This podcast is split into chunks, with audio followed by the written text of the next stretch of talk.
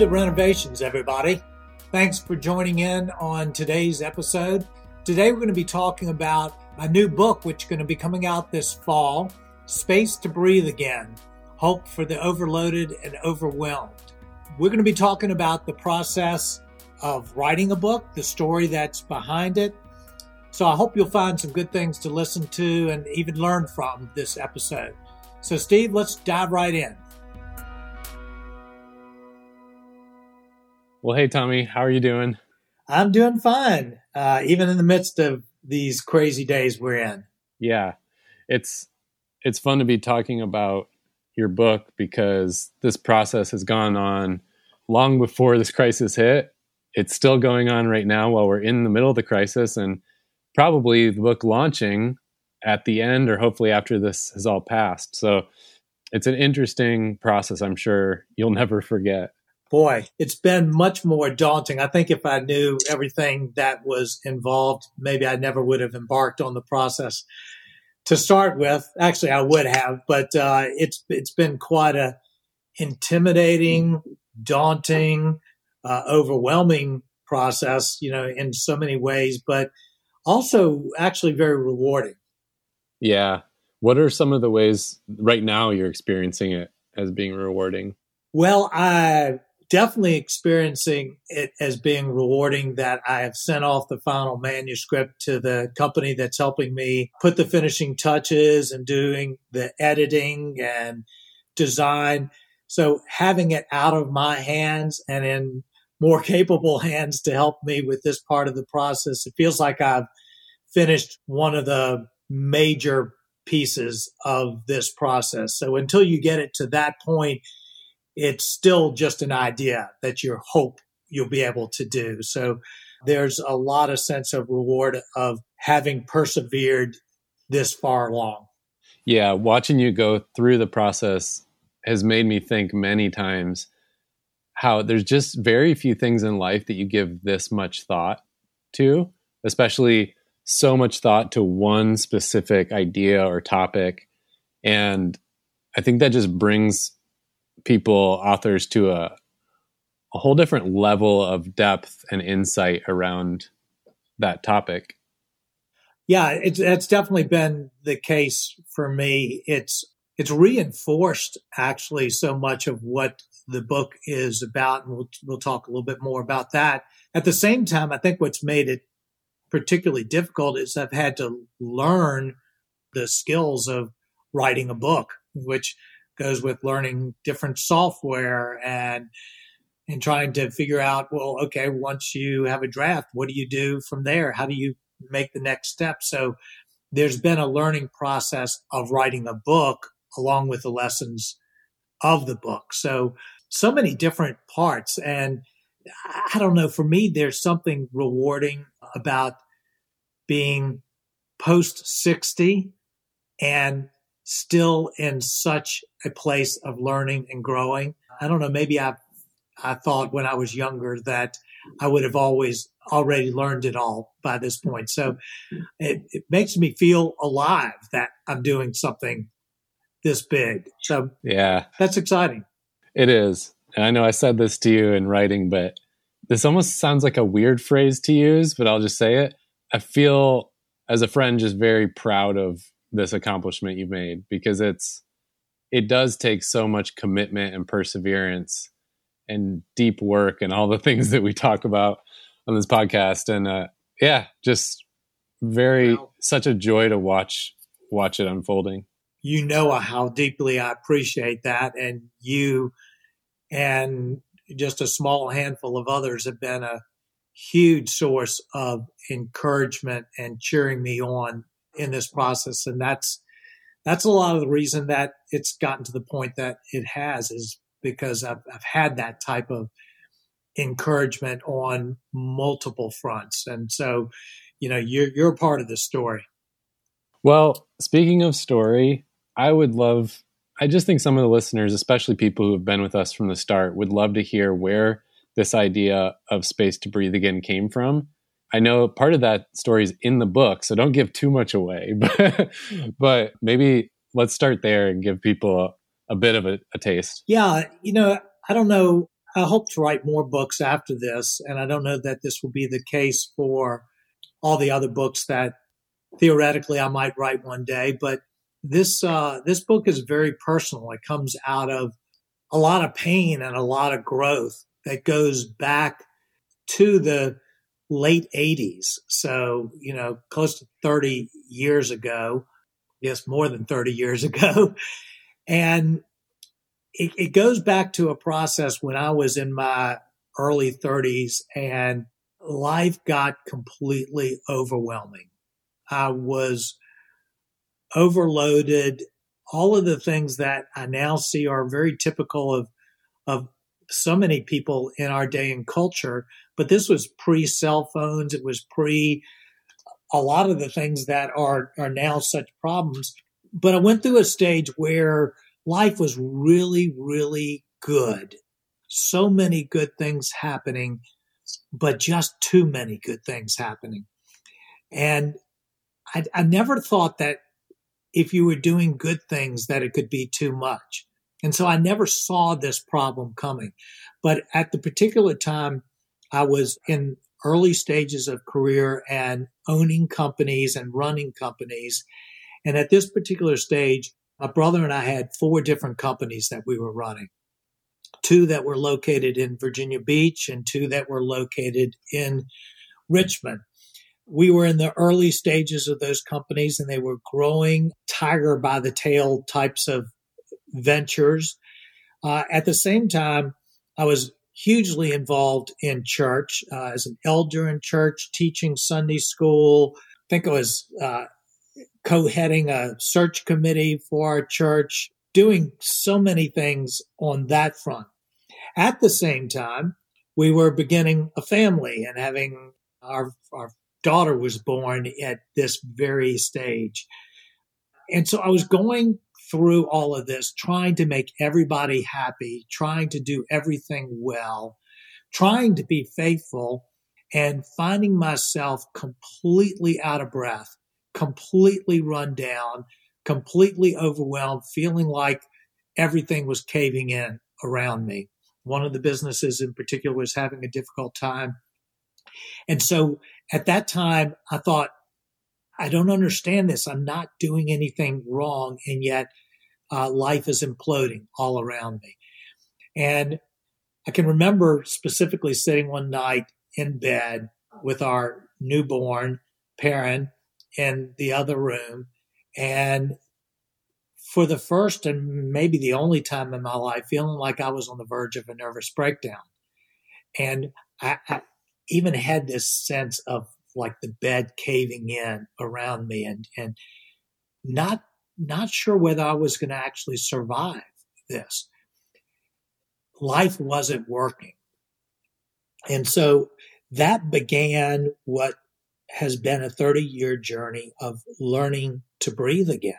I was out of breath. It was kind of that panic attack feeling of not sure that you could catch your breath. So I was introduced shortly after that. I don't even remember from where, uh, with a book called Margin by Richard Swenson. And it was the first time that anybody had ever introduced the idea that too much can be too much and that we have limits as human beings. I'd always been told you can do anything you set your mind to, that we have limits, and that if we don't learn to create space in our life and margins in our life, then we won't survive. And so that began a long process for me of beginning to simplify, beginning to declutter my schedule, declutter my emotions, declutter virtually every part of my life and create some space where I could actually take a deep breath, where I could experience joy again, where I, I could actually experience getting away from overload and overwhelm. I found because I'm wired as a teacher, as I began to share some of these things with other people, that everybody had that sense of being overloaded, overwhelmed. That you ask anybody, how are you doing? The first thing they say is, I'm so busy. I'm so overloaded. everybody has that response seemingly. And so I realized that this wasn't just my problem uh, of taking on too much. This was a cultural problem.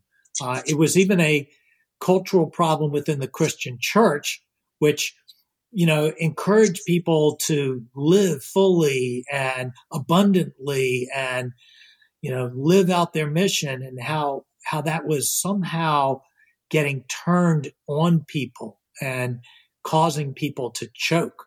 So that process, which I thought was going to be easy once I figured out the problem, um, began uh, really about a decade, decade and a half long process of learning to breathe again, of creating some space in my life to experience some joy, to refresh relationships that were being choked out by overload. And that was kind of the start of what I found was an absolutely critical topic for our culture and our world.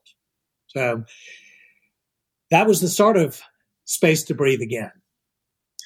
Yeah, I appreciate the length of time in that journey and in that story because I think right now a lot of personal growth, professional development types of books and topics, rightly so, come out of research. And I think right now there's, at least in my world, there's a bit of a craze around brain research and applied neuroscience and stuff that's really, really good and helpful. I think with that, some of the wisdom and humanness that comes out of people's experiences is also really important. And so I appreciate the the fact that this book is coming out of years and years, even decades of wrestling with this question, working on this topic in your own life, struggling with it, having successes, and everything in between.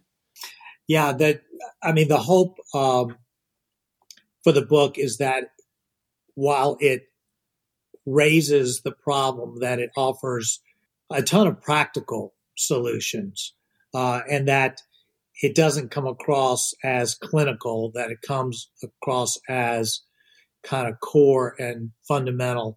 And it became so much more fundamental you know, those who have listened to some of our other podcasts know a little bit more about my story of uh, when my daughter was diagnosed with cancer in 2010, 10 years ago. And I have no doubt in my mind that if Weezy and I had not learned and been going through the lessons of creating space to breathe, that we would have never survived that crisis. That it was the very fact that we did have space, that we'd learned how to be quiet, how to settle the noise, that gave us kind of the tools to deal with maybe one of the worst things that a person can deal with and your child having cancer. And so I look at it as what enabled us to survive you know, a very difficult place. So this is uh, this is very important things. It, it, it's help for the storms, but it's also help to find joy and peace. So when did you decide to write the book? Uh, good question. You know, I, most of my life teaching has been just teaching in front of groups of, of people. So it's, it's been all verbal. And it's only been in the last few years that that I've thought about turning to try to write some of these things. So I think the first time the thought crossed my mind was probably six, seven years ago when I taught a class on this at, at the new church we were going to, Hope Church. And what had become so core to me, I realized all of a sudden afresh that everybody else was still struggling with this. And, and so all of a sudden it, it was fresh in my mind that, you know, this, this would work as a book. Um, it still just lingered there for a long time, but I think after, after Perrin died three years ago and all of a sudden our space that had been consumed for so long with trying to take care of her, there was now some open space. I felt more of a sense of conviction that, uh, particularly in our day and time that is so overwhelmed with the distraction of cell phones and with people trying to keep on adding and adding and finding it's not working, I felt like, you know, this, this has to be written. I'm kind of curious what you can share about you said there's a lot of practical steps and guides in the book. Is there anything you can share with us from the book? Any teasers or maybe even just sense of the outline of what's in there?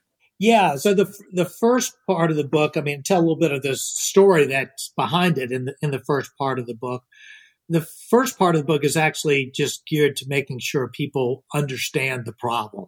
You know that that people get that we are overloaded in, in virtually every phase of our, our life. It's not just one thing. It's financial overload. It's schedule overload. It's possession overload. It's emotional overload. It's informational overload. It, it hits us from every angle to try to paint the breadth of the picture. Because if we think it's a simple problem, we're going to get, you know, complete, we're just going to fail in our efforts. And also to realize that the problem at its core comes from within. Uh, yes, the culture feeds the problem, but it's our own sense of wanting to prove our worth. It's our own issues that are exacerbating the whole thing. So the first part of the book kind of deals with exposing the problem, hopefully in all of its gore.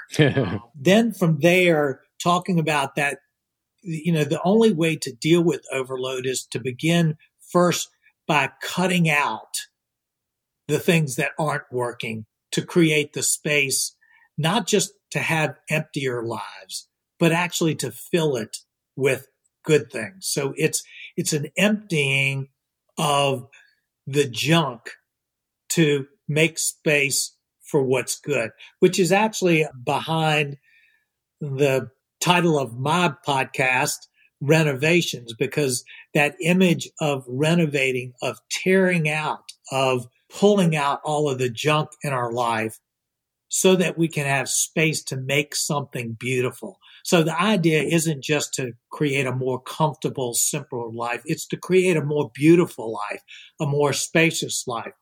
So then the second half of the book talks about why did we do all of this work to get rid of the bad stuff? What is the good stuff that we really want to fill our lives with?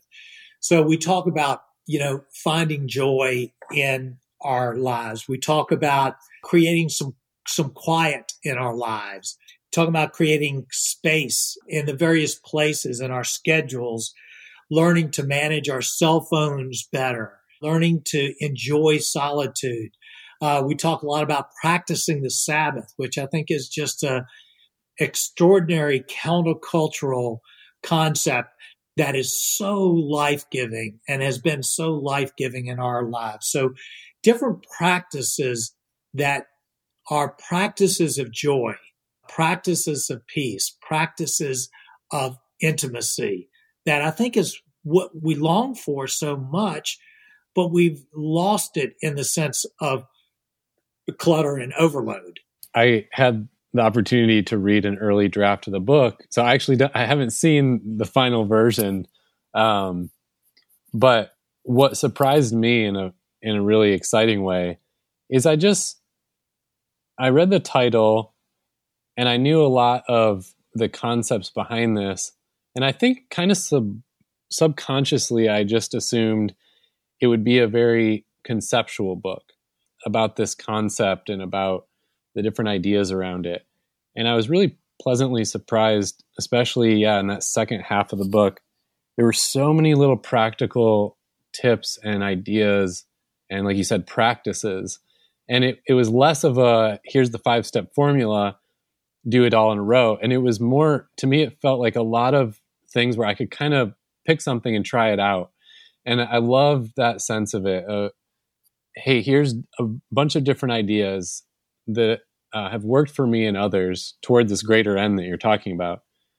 And I can kind of just try some things that resonate with me or that sound like an idea I want to try. And that that practicality and that ability to, like you said, take something that's a really complex and probably deeper issue than I realize and just try some things out and start to lean in, into it a bit is not only kind of fun to me, but I've already tried some of it and it's been a really great results, I want to say. Like really, really cool stuff coming out of that.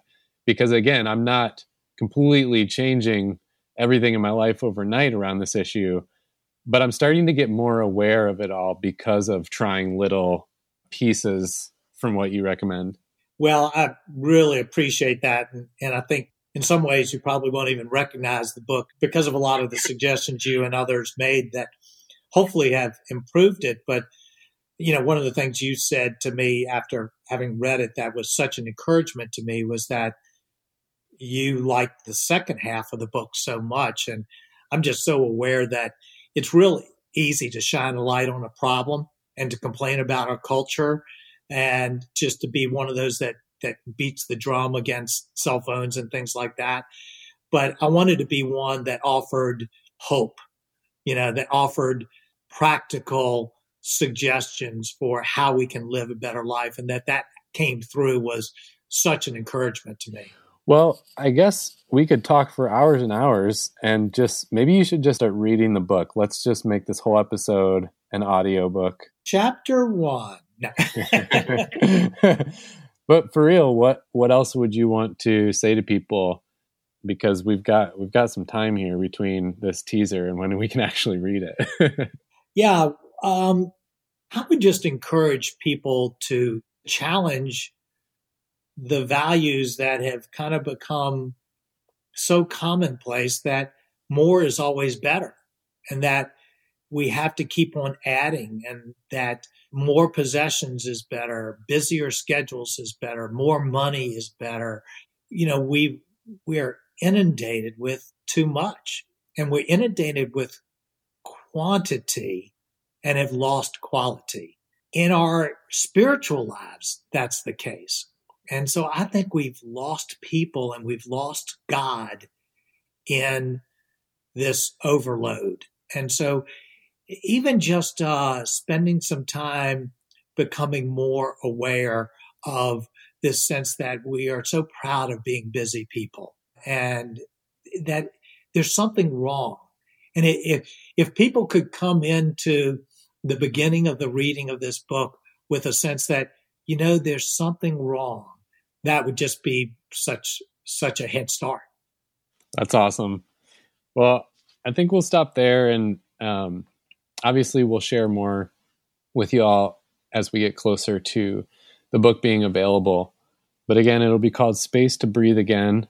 And you can keep up with those updates on both of our podcasts. As we've mentioned, we've started two podcasts now. So the Greenhouse Podcast and Renovations. So, with that said, I think we'll talk to you all next time.